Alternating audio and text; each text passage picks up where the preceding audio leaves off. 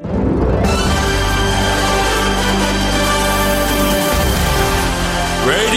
Nikkei. 5時から正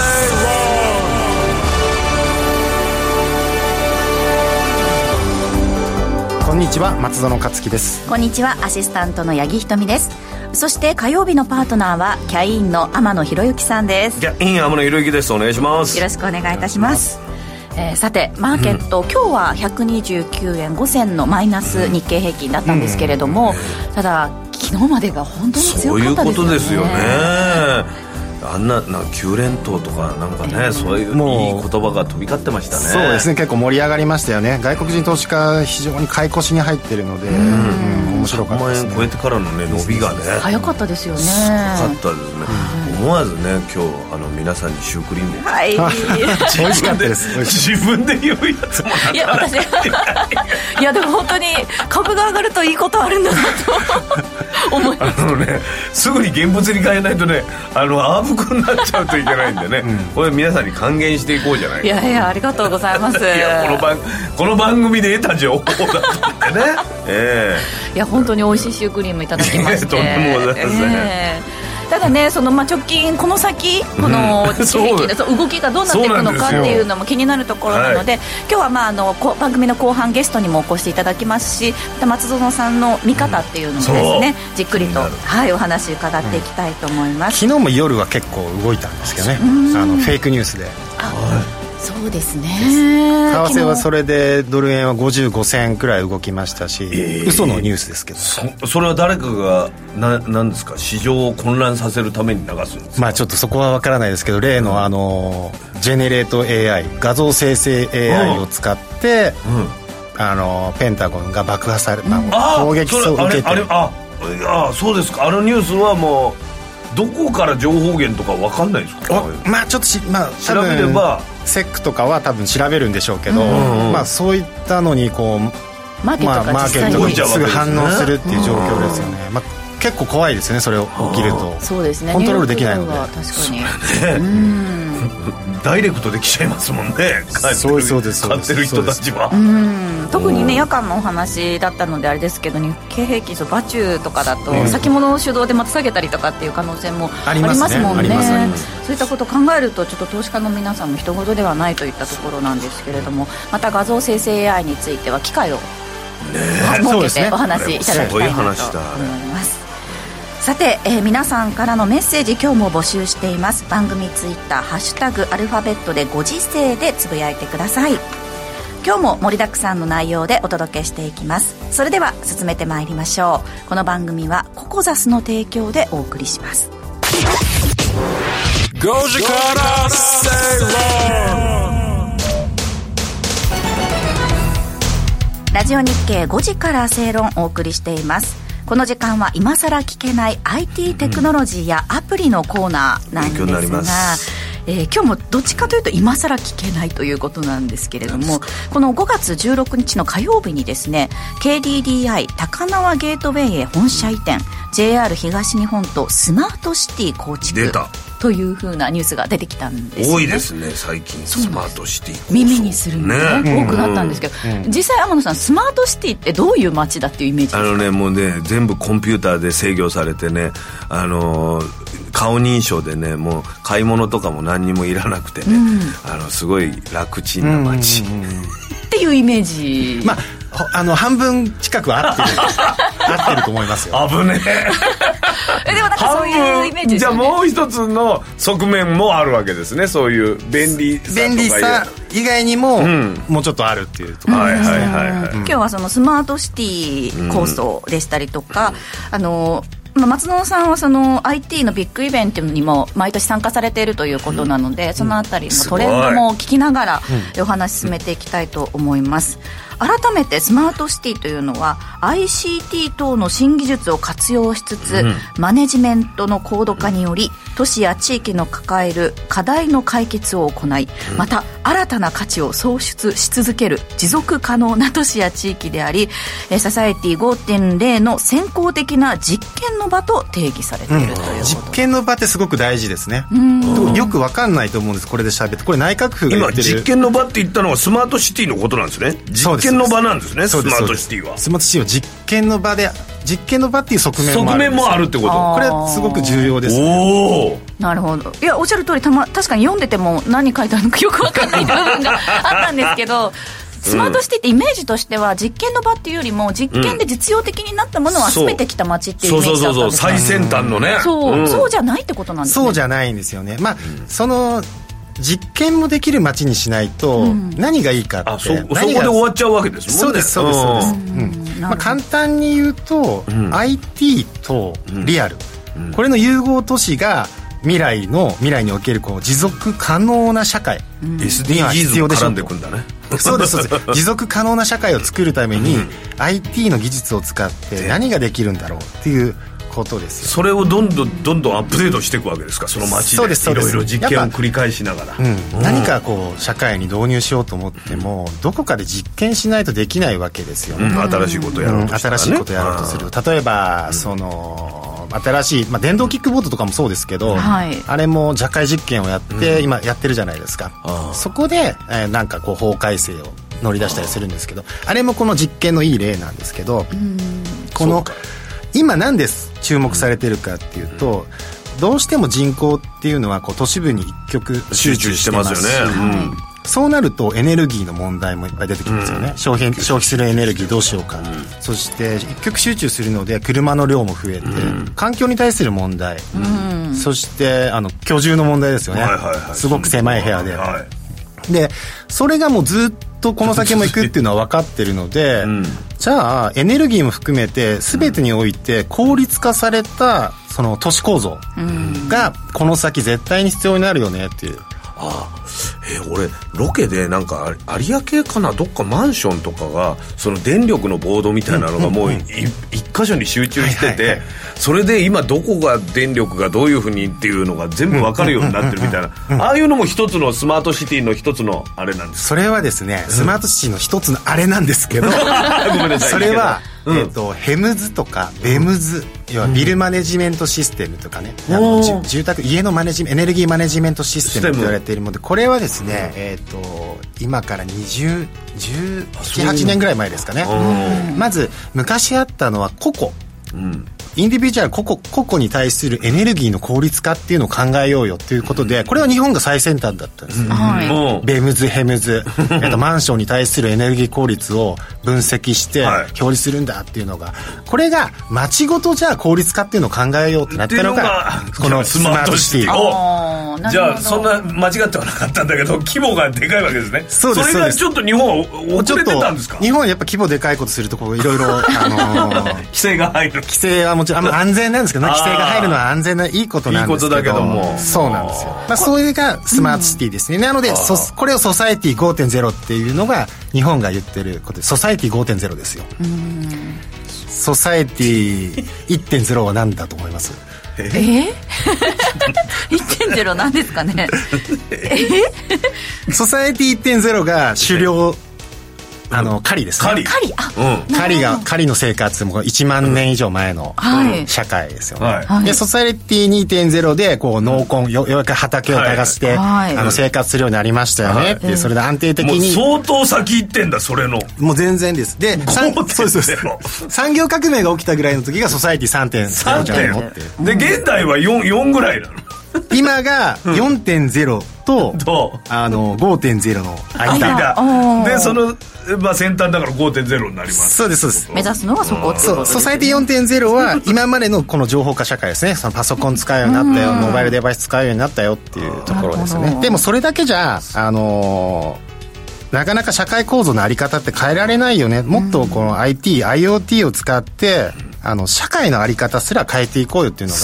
コンセプト。これ進んでる都市っていうのは、うん、まあ、世界的に見てどこかあるんですか？えっと2000年頃から開始してたのはもうバルセロナ。バルセロナ？スペイン、ね、バルセロナ。ですね意外じゃないんですよこれは。サグラダ・ファミリア。そういうイメージしかないですよね。あの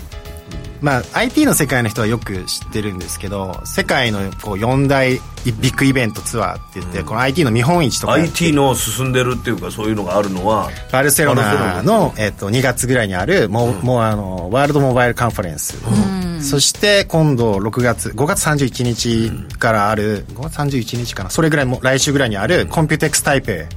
あ台北台北ですね、そして夏頃にある CEATEC ジャパン、日本もやってるんですね。そうなんですよ IT の見本市やってるんです東京ビッグサイトぐらい。やってますよねビッグサイトっていろんなのやってるね。で CES ラスベガスでやってるもうすごい。じゃあその 4, 4台に入ってんだから日本すごいじゃないですか。そうなんですよ。日本もだからそういう都市っていうのは、このスマートシティがこう流行ってる、まあ、進んでるんじゃないかなって思うかもしれないですけど、はい、まあ、日本はようやくこれで、まあ、トヨタのウーブンシティであったり今始まってますけど日本はそもそも、えーと天野さんがおっしゃったヘムズとかベル、あのベムズで、マンションとか家とかのエネルギーの効率化っていうのは随分前からやってたので、あと一歩あのもうちょっと大きなカテゴリーで都市で、進むのがちょっと遅かったと。なるほど、それはやっぱ企業間の連携っていうことになってるんですか？それとも先ほどおっしゃったように国の規制っていう部分？規制ですね。あのまあ、そこで国もいろいろ考えてスマートシティの官民連携プラットフォームこうって言ってこう発言してるんですよ。日本政府の場合はこれってえっ、ー、とですね5年に一度あのこう産業の改革 IT に関する産業の基本方針って5年に1回こう打ち出してるんですね、はい、ちょっと名前忘れちゃいましたけど、うん、そういうのをやってます。でどんどんどんどん定義してるんですよ。でその世界のスマートシティでいうと、うんえー、スペインバルセロナ、うん、ここがやっているのがもう始まってるんですね。そうです。始まってますね。どうどういうのがあると思います？街。街全体で。全体。えー、なんだろう。まあ住みやすくするために、うん、人口が集中した街で住みやすくするためには、うん、何をするか。えー、っとなんですか。えー、で電 電線を埋める。確かに。歩きやすいですね。まあそれも一つありですね。確かにそういうこともスマートシティのあり方なんですあり方の一つ。あり方。動く歩道だらけとか。私のそういうのじゃない。それもありですね、えー、それも住みやすくなるの歩かなくていいインフラだけじゃないんだな。なんだろう。まあその、えー、発想が貧弱で申し訳ない。ですね まあでもこれ意外に普通の考え方なんですけど、より住みやすくするために、そのバルセロナの場合はセンティーロっていうあの集中管理システム統合システムっていうのがまずあって、うん、そこにいろんなデータセンサーデータとかカメラのデータとか全部あの集中するんですね。例えば、えー、ゴミ箱ゴミ箱にセンサーがあって、うん、満杯ですよ満杯に近いですよっていうのが集中センターに飛んできて、うん、満杯のところに回収に行けばいいので、そっか。全部見て回る必要ってないんですよ、無駄がなくなるっていうのは一つあるんですね。もうずそうです。根本的にはエネルギーの効率化なんですよ。ああ持続可能が強いんだ、じゃあやっぱり。今までゴミを回収する必要がない場所にまでわざわざ行ってた。の。これエネルギーの無駄無駄ですよね。うん。ですです動くほどはエネルギーの無駄ですね。違う真逆言ってましたね。動く歩道もあの人がいない時は止まればいいので。ああそういうことありがとうございます。あとは街の照明もそうですよ。街の照明ってやっぱり明るい時って暗くしてもいいじゃないですか、ああだからそこも無駄をなくしてる。それもセンサーによって、ええー、まあ、太陽の光がちゃんと、強い時はあと犯罪が多い時間帯を明るくしようとかそういうことも考えられますそうデータで出てきてこの時間ここでは結構犯罪が多かったっていう、うん、この通りでは多いとか事故が多いとかそういうのを全部チェックするわけ。そうです。なので、えっと、もう一つ面白いのは、うん、えっと交通違反です。はいはい。交通違反をした車が次の信号にたどり着こうとすると信号が赤になるとか。へえね、捕まえやすくなりますよねはあ、まあ、住みやすくなりますよねそういうのをちゃんと捉えるので。日本はねあの交通違反しやすいところをずっと張ってるっていうのがありますけどね。そうですね。人海戦術で。まあその本当に目的がエネルギーの効率化と住みやすい治安のいい街っていうのを目指してるので。安全性っていうのも出てくるんだそこね、うん、あとどうですか？今車乗られてて、うん、駐車スペースとか探すの大変じゃないですか。面倒くさいですよね。大変だしあと値段もよく分かんないのよ、うん、もう。それもアプリで、うん、あここの駐車場空きがあるんだっていうのが分かるんです分かるよであと駐車違反している車も、あの監視されてるので、日本まだないんですか？その駐車場を教えてくれる駐車場だけのアプリみたいなの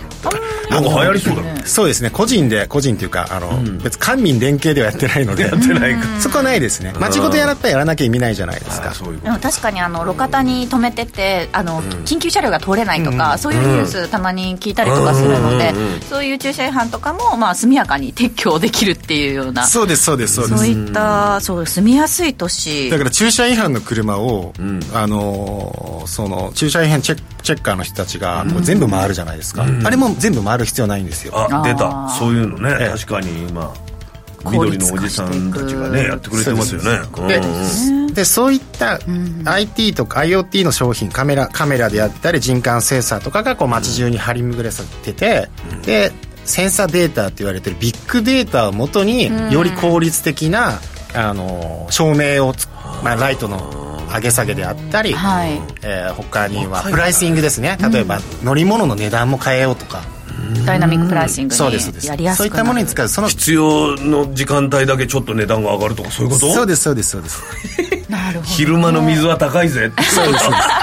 でもそう考えると確かに実証実験やらないとどうにもならないですよ。ねそれが大事ですよね、うん、じゃあ日本のこれからの課題としてはやっぱりそういう規制とかを少しその実証実験しやすく、やろうよっていう。それを大都市に持ってくるみたいなこと。大都市でもやろうよやろうともうですね、始めちゃうもうやろうよっていうことですねなるほど。すごいな、ね、その他にもねそのスマートシティというかあのデジタルとかいうつくのだと、うん。えっと、国がデジタル田園都市国家構想っていうのを打ち出してますけど、うん、これはスーパーシティとはまた違うということで。そうですそうです、はい、スーパーシティのあそうですね。あのスマートシティの場合は今都会の人口集中に対して持続可能な社会を作ろうっていう話、今度はえっと、地方。地方っていう、うん、地方の良さを生かした融合都市っていう考え方を考えてみようと、うんうんうん、これもねまた伺いたいところなんですけれども、実はそろそろお時間が来てしまったということでこれまた別立てでデジタル田園都市構想って。だ、ね、地方が一極集中都市にしちゃうと地方どうなっていくんだろうって心配されてる方も多いと思うので、これも手立ては今いろいろ国はやってるので。できてるということですね。またお話しいただきたい、スマートシティに住んでみたい気はするね。そうですよね。本当に思いつくのはもう何も持たずに外に出られるっていう。両極になりそうじゃない？そういう IT は全部なくなった感じのものとかね。そういう街も自然派の街もねありそうな感じ、ね、できそうですよね、うん、今後の構想大変楽しみなところですけど台湾の方には松野さんもそのイベント行かれるということでまたね最新情報とも伺えたらなと思います、さてお知らせの後はグローバルマーケットトピックのコーナーです。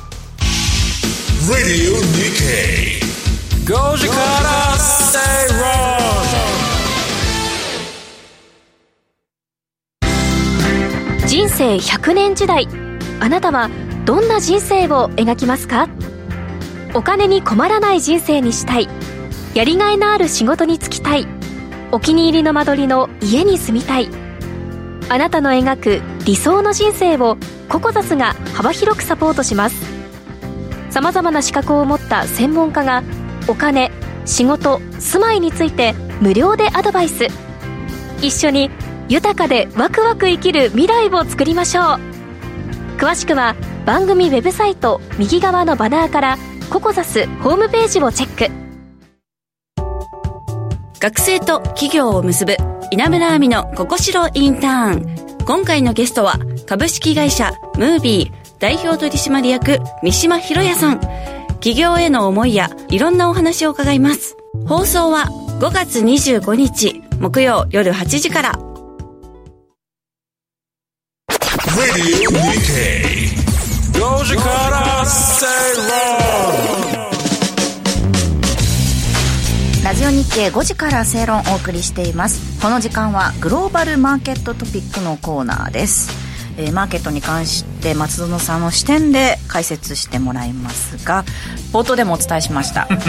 うん、マーケット強かったですね。強いですね、はい、今日はちょっとあの、まあ、下げたということで一服っていう話なんですけれどもこの先も含めて、まあ、どう見ているのかということですよね、うん、そうですね。この私ずっと言ってる1か月前から言っているのがまず225えーと、日経225の先物、まあ、CFD に関して、1年ぐらい週足週足で見ると長い上位足の週足ですね。で見るとずっとレンジが続いてて、レンジの上限に近づいてきてますよと、うん、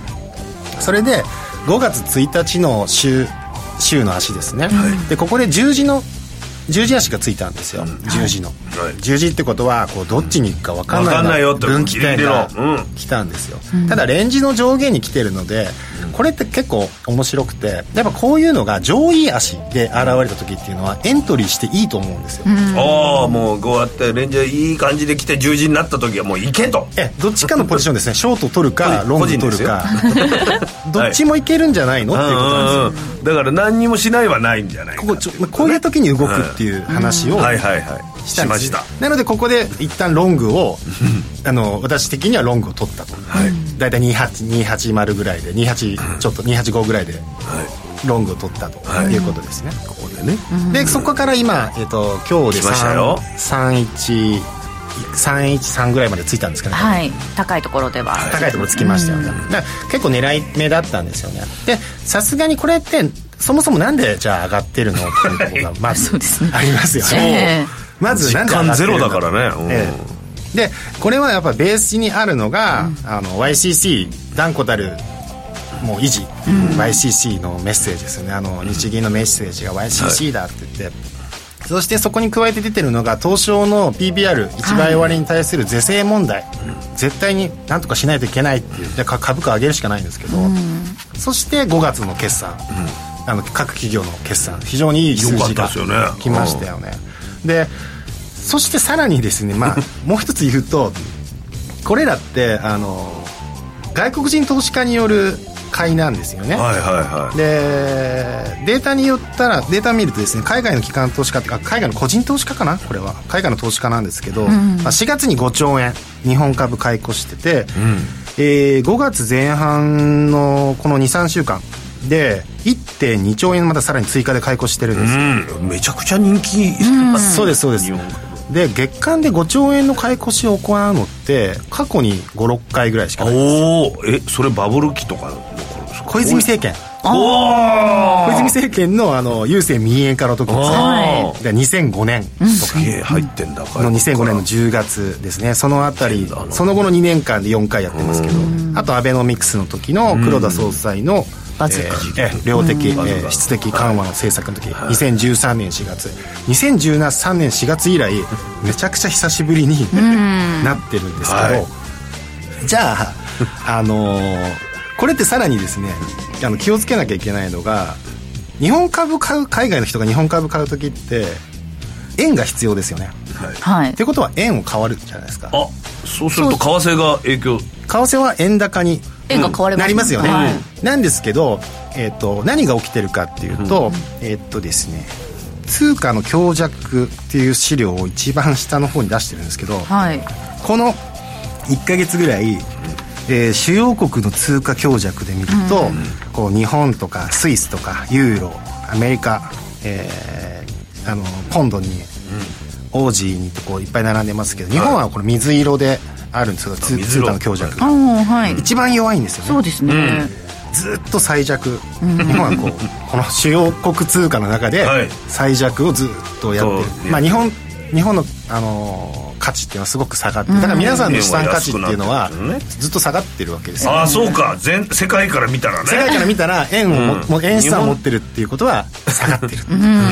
ということはあの円安いじゃないかって彼ら見るわけですね、だからドル建てでチャートを見ると全然もっとまだまだいける感じするんですけど、うん、で、うん、じゃあ日本株を投資するときに円が必要になるので円高になるじゃない、っていうことも可能性はあるんですけど、でも円安になってると今世界最弱になってると、これ何が起きてるかっていうと海外の投資家が為替のリスクをヘッジして日本株投資をしてる。してる、うん、日本株投資をしているのでだから株が上がるとリスクヘッジでこの円を売るんですよ。ああじゃあ株が上がると円安が進むってことですか？そうです。株が上がるとともに 円安が進む。なので今回ずっと円安が進み続けて、えー、と株も225もずっと上にいってると。で多分今日なんか多分今日ですね多分5分足とかのチャートを重ねてみると多分連動してると思いますよ。ああこの動きに。多分もう投資家のマーケットの人たちは、うん、相関関係生まれたねはっきり生まれてるねっていうことで。そうですね。あの足元23年株と為替って結構その相関関係見られないっていうふうなそうなかったんですよ。そうですね。あの解説も多かったんですけれども、今年に入って相関関係出てきてる。出てきてんじゃないかっていう。そうです。相関関係が明らかに出たのが、今回この1か月ぐらいで株高円安、うん、株安になるとじゃあ円高になるってことじゃないですか、うん、で日経225っていうのは週足のレンジを突破して、うん、えー、3万1000超えて、はい、加熱感を来ましたよね。来ましたよわ、ーっと。でここってまあ、またさらに上昇する可能性ってめちゃめちゃあるんですけど短期的にあるんですけど、いろんなことを考えていくと 調整してもおかしくないんですよ。まあさすがにねっていうところではありますよね。伸びたもんな、はい。でだから気をつけなきゃいけないのは株安になあの株安になって円高っていうのも来る可能性あるよね、うん、それを備えとかないといけない。がもう直近どうやってエッジすればいいんですか？それは。そうですね。あの本当はこの辺であのちょっと前からアメリカの2年債とかを持っておくとよかったんですけど、あのあんまりこう日本人の方は債券買われる方はあんまり少ないので、まあ、ちょっと今は何もしない。何もしない。利確はした方がいいですか？利食いは、えっと、長期的に見る場合は利食いする必要ないと思います。僕言ってるのはこの10日間ぐらいの戦いの中でどうしようかっていう。だから225はあのまず注意しなきゃいけないのはこの株高円安と株安円高のこのサイクルに完全に入ってる相関関係強く依存しているのでちゃんと為替も見ないといきなり株やってもしょうがないですよね。で為替は24時間動いてるので朝起きたら為替は円高に進んでる可能性もありますし そうだから結構まあ、この先もけ、まあ、今月月末に向けてあの製造業の PMI とかアメリカの,、はい、経済指標出てくるので為替が動く、その要因はある、あるし、まあ、債務上限問題だったりとか、そういうので結構ですかねマーケット動く可能性があるので確かに直近やっぱり為替の動きって重要だなというふうに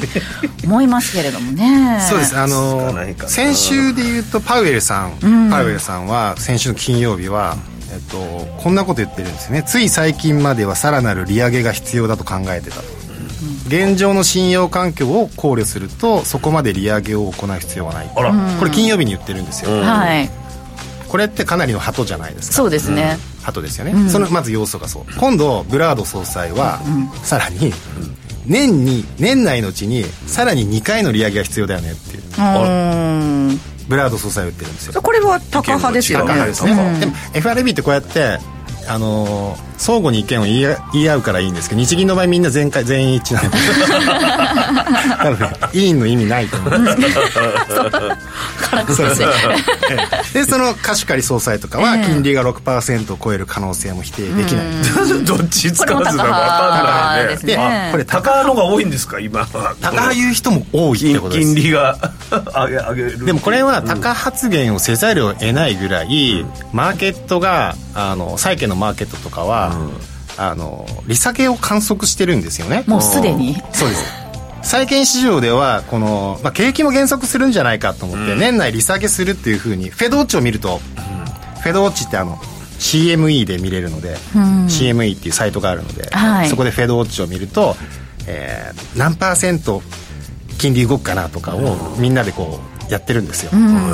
で年内に利下げするっていう0.75%利下げ実施するっていう可能性が79%いるんですよね、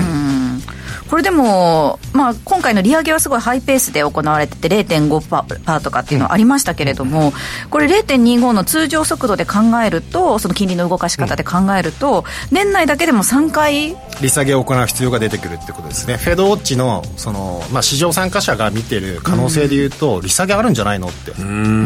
でこういうこと言ってるからあの各 FRB の高官たちもやっぱりそんなにひよった発言はできないよね。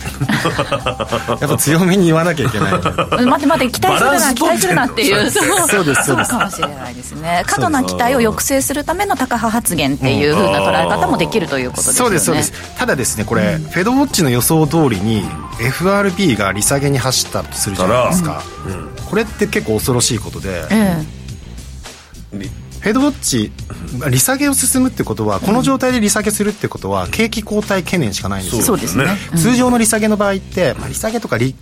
ああのアメリカの S&P の話なんですけど S&P は結構利下げし利下げっていうか利上げしないんだってなると、うん、あ企業の業績良くなるからバーンと株高にいったりするんです、うん、今回の場合は利下げするってイコール景気後退懸念になるので、うん、ってことは株ボンって。違うんだねそそうなんですよ。今回の利下げっていうのがもしフェドウォッチの予想通りに走ったとすると、うん、ちょっと怖い。景気が悪くなるっていう。ってことは株は下がる。ん。ですね、うん、でも今度ですねフェドウォッチが利下げを予想してるのに、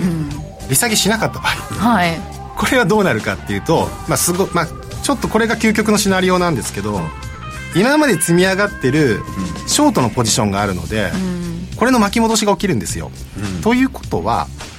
為替で言うとドル円はドル高、ドル高、さらに円安が進んじゃうってことですそうです。ショートがあのショートポジションの買い戻しに入っちゃうので、ということは、えーと、節目で言うともしかして150円もう一回トライするのっていうのが、えっ、ー、と、究極のシナリオですね。でもあのそれはかなり長期的な視点です、はい。えっ、ー、とまあ、直近の動きだけで言うと、うんもしドル円が上昇するとすると目処は139.5円。あもうすぐですね。でもねともう一つは、うん、142.5円。その2箇所ですね。うん。142.5円をそれ以上超えていくには、何らかの大きな大きなイベントがないと。きついと思います、いやそうだ150円って。なかなかそうですね、ね、まあこうなってくると円安になってくると企業の業績にもね日本もすごく関係してくる部分なので、まあ、為替に関してはこれからもちょっとウォッチしていきたい部分だとは思うんですが、うん、この後ゲストもお招きしながらですね、はい、えー、マーケットについてまだまだ見ていきたいと思います。この後ゲストをお招きします Radio Nikkei. 5時から正論先頭はサンドピアリス合輪サンドピアリスサンドピアリスです福平はサンドピアリスが1着です競馬場内がどよめいたまさかあの馬が勝つとは考えもしなかっただがあの馬は出走したからこそ勝利を得ることができたのだ。そうだ。初めから諦めていたら何も変わらない。あの馬はそれを教えてくれた。人が何と言おうとも出走するんだ。挑戦するんだ。そうすれば可能性はゼロじゃない。あの馬もこの馬もそしてこの自分もラジオ日経。レジドマッケイは2番手。大優作だ大優作だ大優作。5時から正論。ラジオ日経5時から正論をお送りしています。火曜日のこの時間はゲストをお招きしてお話伺っていきます。今日はラジオ日経鎌田記者に伺います。よろしくお願いしますよろしくお願いします。もう笑顔がこぼれてますよ鎌田さん。今日は非常に重要な局面。重要な局面に。だ鎌田さんがこうどど3万円超えてねどうなるかっていうことですよね。僕でも、ええ3万円今年は難しいんじゃないかっていうふうに言ってましたからだから松園さんは3万円突き抜けるってこれ3万円も以上になってなってます。1000円に乗せてからですね。先週ですよね3万円のねそこから加速がつきましたからね。すごかったですね。あんまり物を語る資格がないかもしれませんけれどそんなことはないですけど。あのただですねこれも今日ちょっとね株価の方ほんのちょっと下げたじゃないですか、で、えー個人投資家のか、あの相場に参戦している個人投資家の本音としてはですね本音は、はい、下げ幅が小さいですとかね、そね。そんな気持ちで捉えてる方もいらっしゃると思います、で最新のデータということでですね、はい、申し上げますとあの今日火曜日っていつも引けた後に、先週末段階の信用取引の残高っていうのが発表されるんですよ、これあの株買う時は借金して株を買う、で空売りをする時は株を借りてきて株を売るという、そういう信用取引、はい、その度合いが分かる、ね、これがですね、うん、えー、先週末段階で、1週間で信用改ざんは1100億円減少、まあこれね1000億円以上減少するときは、おお減少したなっていうそういうレベルなんですね、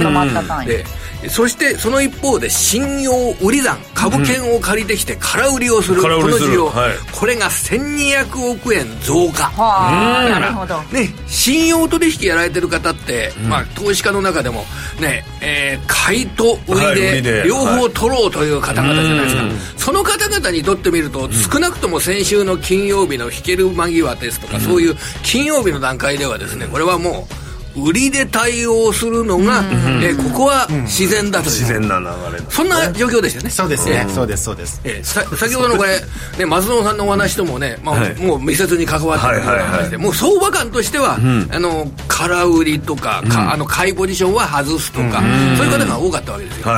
でそういう時ってでも下がりにくくなってるんですよね。でこのもしもね空売りを入れるじゃないですか、はいで空売りを入れた方々3万1000円で空売りを入れた、うん、2万7000円までその売りポジションを引きずるかっていうとそんなことあるわけないんですよ。もう、ほんのこういうね、はい、上がってきて過熱感がある移動平均線からの乖離なんかも見られてるっていうところで空売り入れてそして下がったらうんとまあ一呼吸入れて、うん、せいぜいどうせでしょうあの日経平均で500円ですかね。そうですね、えー、多く見ても1000だと思います、えー、1000っていうか1000もいくと結構あれですけど、えー、そうなんですよ。500くらいで大体買い戻し入っちゃうから、そうですね。だって突き抜けていってるところでですねこれで日本株のこれからの下落3000円を日経平均で取るっていうのはあんまり現実的な発想じゃないじゃないですか。強い相場の時に売りを入れるっていうのは本当に短期的な調整を取るっていう形で、うん、そうすると買い戻しっていう動きが入りますよね、実際、昨日の動きもそうでしたよね、あの売りで3万600円台まで下げた後に、急に強くなって、結局高く引けたっていうことでしたもんね。だからこれがなかなかこの空売りが入るということによって、下がりにくくなるっていう面がね、短期的な時給ではあるかなと捉えております。はいということは下がりにくい。まだ下がりにくい状況にある。ただ主力株ですとかって上がりましたよね。上がりました、ね、だからここの発想はあの引き続きマーケット自体は大崩れしないという状況の中で、うん、株価水準が上がってるってことは金融資産で含み益が増えてるってことですよね、うんうん、だからおそらく出遅れ株ですとかね、うん、あの下げのこう調整のきつかった株ですとかっていったものは、また前向きに買いの対象にするような、うん、そういう時期は続くんじゃないかと考えてますじゃあ今日はそこら辺から銘柄が出てくる、ね、ごくね 短期的すごいね、はい、ちょっとマニアックな話になるかもしれませんけど、えー、あのトヨタ自動車の今日の株価、え。ー、これが面白いんですよ引けのそうそう。引け144万ぐらいですすごいね大量に引け間際で売り物が売り物が出てきたんですね。結局、うん、あれですよね最後4%以上5%近くされたんですよね、えー、93円。これだってねこの前場の段階だとですね、うん、高値更新ですよで高いところ29円高まであって高値更新、うん、で大引きが一番安いところで93円です今日動いてるなこれは。だってねこれねあの証券メディアですとかね2時過ぎぐらいに、トヨタ高値更新とかいうこう記事出してたぐらいですから あの強い株として位置づけて。これ半導体のあのニュースのあれでこれはですねそんなに敏感じゃないですね。これはあの、えー、おそらく株価のあの変動というんでしょうかね。あのえっ、ー、とまあ一回上昇相場の潮目っていうのを感じた、うん、あファンドなんかが大型株持ってる株を結構売ったっていうような、うん、そんな捉え方なんでしょうかねこれ。利食いっていうことですか、まあこれ利食いですね、これはもうこの位置だと利食いっていう形になるでしょうね。でこれ、おそらく俺19これ19の問題だと思われるんですよ、はい、で明日になってこの トヨタ自動車が、まあ、どのぐらい反発するか、えー、おそらくこの、ね、トヨタ自動車の4.7%安というのは、あの個人の皆様なども含めて、あの株を一回ここで買いたいなと思っていた方々にとってみると、まあ、このぐらいの下げになった株、ねあのまあ、一流株というんでしょうか。そういう株はおそらく明日の朝の段階で、えー、買っていこうとか、あれ思う方もいらっしゃるかもしれない。でも需給の話で結構あのファンドの売りだとかがどのぐらい出るのかということで明日の寄り付きですよね。ここが非常にあの投資家心理を図る上で面白い重要な点に入ったんじゃないかそんな観点のこと。なんと？で結果的には僕は自動車株はですねちょっと前向きに考えてますね。あのこれもですねあの、うん、説明をするっていうことが僕大事だと思うんですけれどもね、はい、あの今日日本の PMI が発表されました、うん、S&P グローバル。これからねあヨーロッパはドイツがの製造業が悪かったようですけれども日本の PMI はですねこれ54.9っていう水準なんですが2007年9月の調査開始以来の史上2番目に高い数字なんで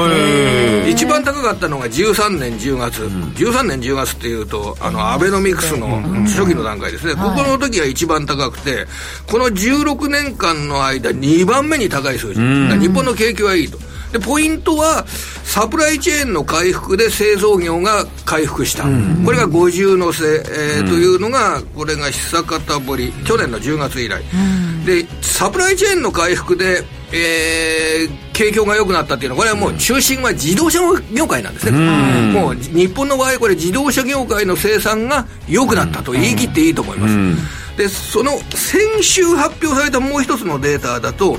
貿易統計が発表されてます、で貿易統計における自動車の輸出これは4月分ですけれども、うん、台数で17%前年同期比で伸びました、金額では29%、え自動車の世界向け輸出が伸びました、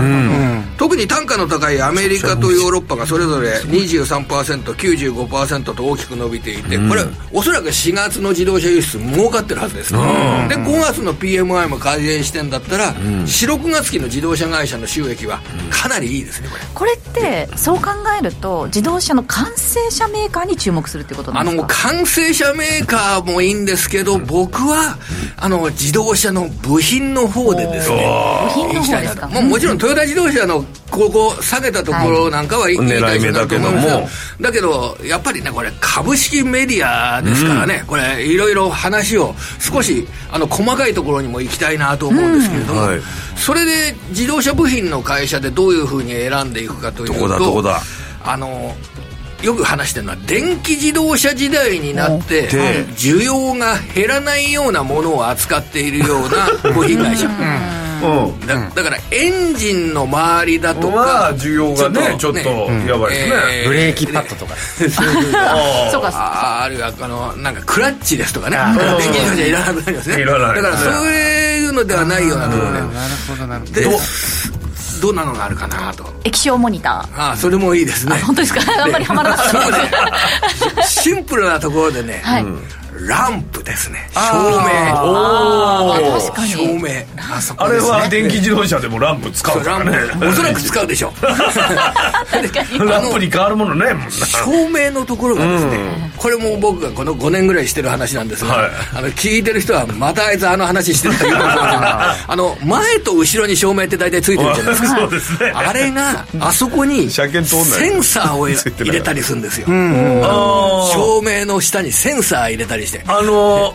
えー、前に車がない時は遠く光るとかそういうセンサー。そうですね、うん、それと、うん、そこにぶつからないですとか、うん、そういうセンサーを加えていくんですよで電気自動車って、その電気機能を生かしてぶつからない機能ですとか一緒にくっつけるじゃないですか、そうするとあの照明のところがですね、ものすごくいい前と後ろ、これがセンサーをくっつけてぶつからないようにするためにいい機能を発揮するんです、はいはいと照明メーカーは今そのぶつからないセンサーですとかの研究や商品開発をよくやっていて、そうすると逆に電気自動車やあの賢い車の時に、